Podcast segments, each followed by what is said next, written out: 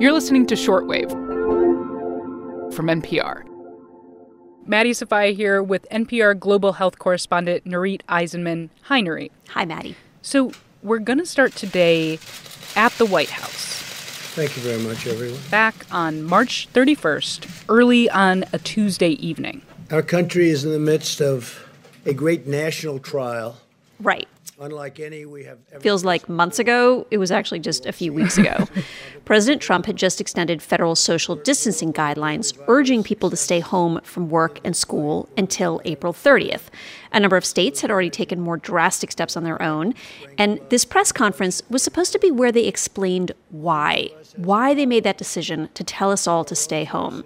It had to do with computer simulations that try and predict what could happen during an outbreak. They're called models. And I just want to thank the five or six international and and domestic modelers. There was a mo- modeler out of the University of Washington, from Harvard, from Columbia, from Northeastern, from Imperial, who helped us tremendously. Dr. Deborah Birx, the response coordinator of the White House Coronavirus Task Force, stood in front of these big charts and summarized what one model said would happen without social distancing. Between 1.5 million and 2.2 million people in the United States succumbing to this virus without mitigation. And how that changes with social distancing. 100 to 200,000 deaths, which is still way too much.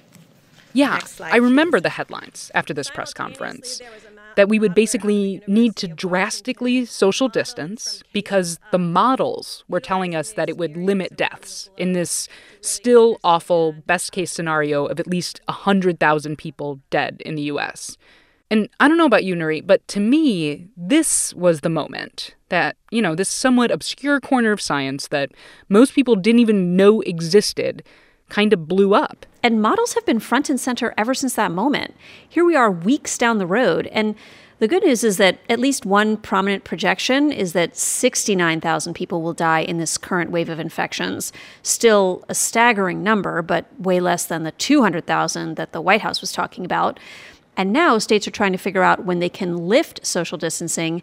And once again, they're turning to models to help them figure that out. These models, if they, you know, keep getting things wrong, changing their predictions, why are we relying on them? Well, actually, that's sort of the wrong way to think about it. A model is not something that either turns out to be true or doesn't. Mm-hmm. A model is a forecast. And just like a weather forecast, it gets harder to make the further into the future you go. So it's complicated. And it's especially complicated when we're talking about modeling a never before seen viral pandemic. the, the modeling that Dr. Birx showed predicts that number that you saw. We don't accept that number that that's what's going to be. And this was a point Dr. Anthony Fauci tried to drive home back in March that models don't predict the future. They're just one really important tool to help us prepare for the future. So, you know, I don't want it to be a mixed message. This is the thing that we need to anticipate, but that doesn't mean that that's what we're going to accept. We want to do much, much better than that. So, today on the show, how scientists build models of disease, how officials factor those models into their decisions, and how the rest of us should think about models as we make our way through the pandemic.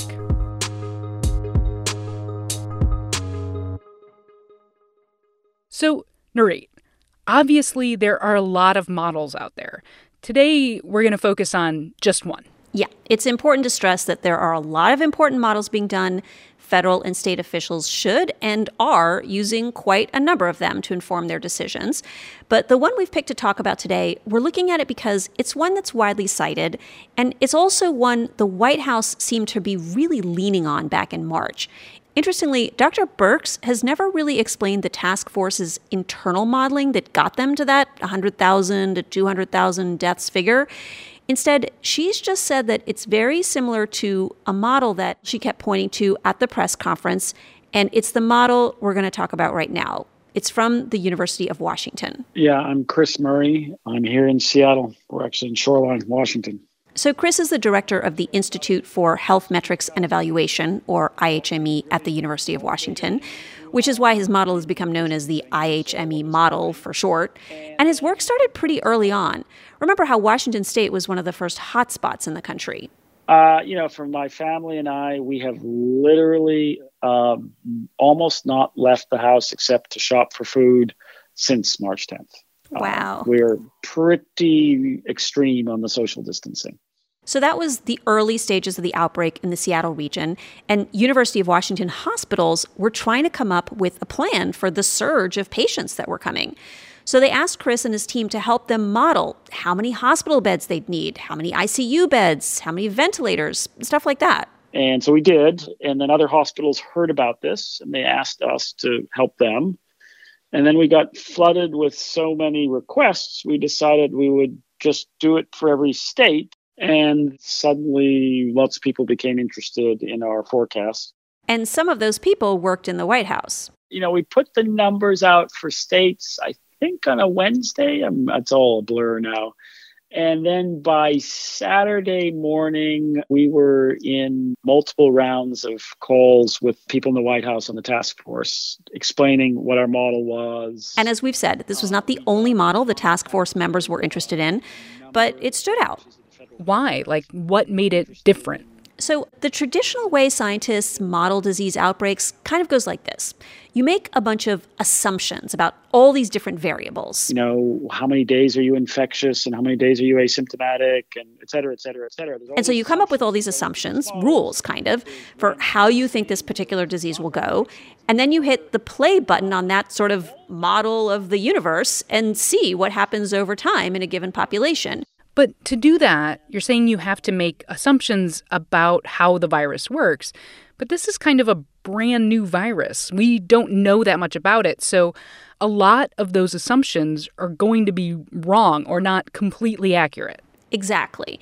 And so, what Chris and the team at IHME did that was different was they thought, okay, well, maybe we don't have to know the answers to those questions about how many days are you infectious, how many days are you symptomatic, et cetera. Mm-hmm. Maybe we can just look to places where the pandemic hit earlier. At first, this was Wuhan, China. And look at those places that are further along to help us model how it's likely to go in the US. We're trying to find statistical predictors in each country. Yeah. And why? Because advantage of you know things that we can see in data is that they actually happen somewhere and it's not entirely theoretical. So he's saying and, that even though the virus is new, it did hit some countries earlier than ours, and he can look at those places for information that can inform the model. Yes. And specifically, after cases started rising, those places introduced varying levels of social distancing. And then their rate of new infections and new deaths and new hospitalizations slowed. So IHME's approach was to say, okay, from that, we can come up with essentially a formula for if state health officials impose these various measures, how will it change their curve? You know, when do they reach their peak number of daily deaths and hospitalizations? We try to relate the time from introducing social distancing yeah. to figure out time to peak. And then right. once you know the time to peak, the rest of the model fitting is looking at how fast the epidemic is going up and that'll tell you how high you're going to get on the peak day. Now, we should note that not everyone is a fan of this approach. Other prominent epidemiologists who favor the traditional method have critiqued it. And Chris Murray of IHME, the guy behind this model, also says it has some limitations. He notes that a challenge of the approach that IHME uses is that early on in an outbreak, when there still aren't that many cases to base your trend line on, your forecast is going to be less accurate there wasn't really a, a way to know that New York was going to have this extraordinary epidemic, and you know Louisiana a pretty substantial one, but Georgia that looked like they were going to have a big epidemic in the first four or five days hasn't. So, a second challenge remember, the model looks to other places for what the impact of social distancing is. Right. Social distancing in Wuhan doesn't necessarily look like social distancing in Wyoming. Precisely. So it probably won't have the same effect. Still, they can at least keep updating their data. And as the outbreak has played out in additional places, including several locations in Italy and Spain, IHME has been able to refine that formula for projecting the effect of social distancing. In fact, based on those refinements, they then concluded that social distancing in the US was going to bend the curve even faster and more effectively than the early version of their model had projected. The data change, we get new knowledge every day. We want the numbers to change. We are learning as we go. You don't want a model that is driven by your assumptions. You want a model that is driven by the data. All of which is to say, a model like this is never going to be perfect. There is constantly new data to feed into it. So basically, we should expect these models to keep changing their projections. Yes. There's a quote about modeling generally attributed to an eminent statistician named George Box, who wrote, All models are wrong, but some are useful. Honestly, sounds like PhD students. You know what I mean? it's probably a good one for reporters, too. Anyway, yeah, go ahead. and now, modeling like this is being used to tell states when they can consider opening up. Right. And actually, IHME has released a new version of their model, which is basically looking at, you know, how low does your caseload need to get before you could consider opening up? And they've projected for each state when they'll hit that date. So people can look this up as they do that, is that going to give people kind of a false sense of security? Maybe even make them, you know, like not as vigilant about social distancing? Yeah, people can see those charts and not necessarily read them the same way an infectious disease expert would. I actually asked Chris Murray about this too. I think the big challenge for the country will be in May, if we're right, mm-hmm. when numbers are coming down and there will be a strong temptation for individuals to get back to their lives. Mm-hmm. And there'll be a temptation for state governments. And so there's just a real risk that we prematurely take off the, the brakes on transmission. Because, of course, if and when a state quashes the current wave of infections, the vast majority of people will still not have been infected. They are still going to be vulnerable to this virus. Coronavirus could flare up all over again it just underscores that the behavioral element of this pandemic, the psychological toll of being cooped up at home for weeks and weeks, when you combine that with maybe some mixed messaging from the state and federal level, that's a really hard thing to model. Just like some of the models overestimate because they don't take into account the behavioral response, you know, once things start to look bad mm-hmm. of individuals we may also, you know, in the flip side, uh, we also need to take into account the reverse form of the behavioral response when mm. things are looking better. In other words, he's saying initially their model might have been too pessimistic about how much Americans would social distance before state officials ordered them to.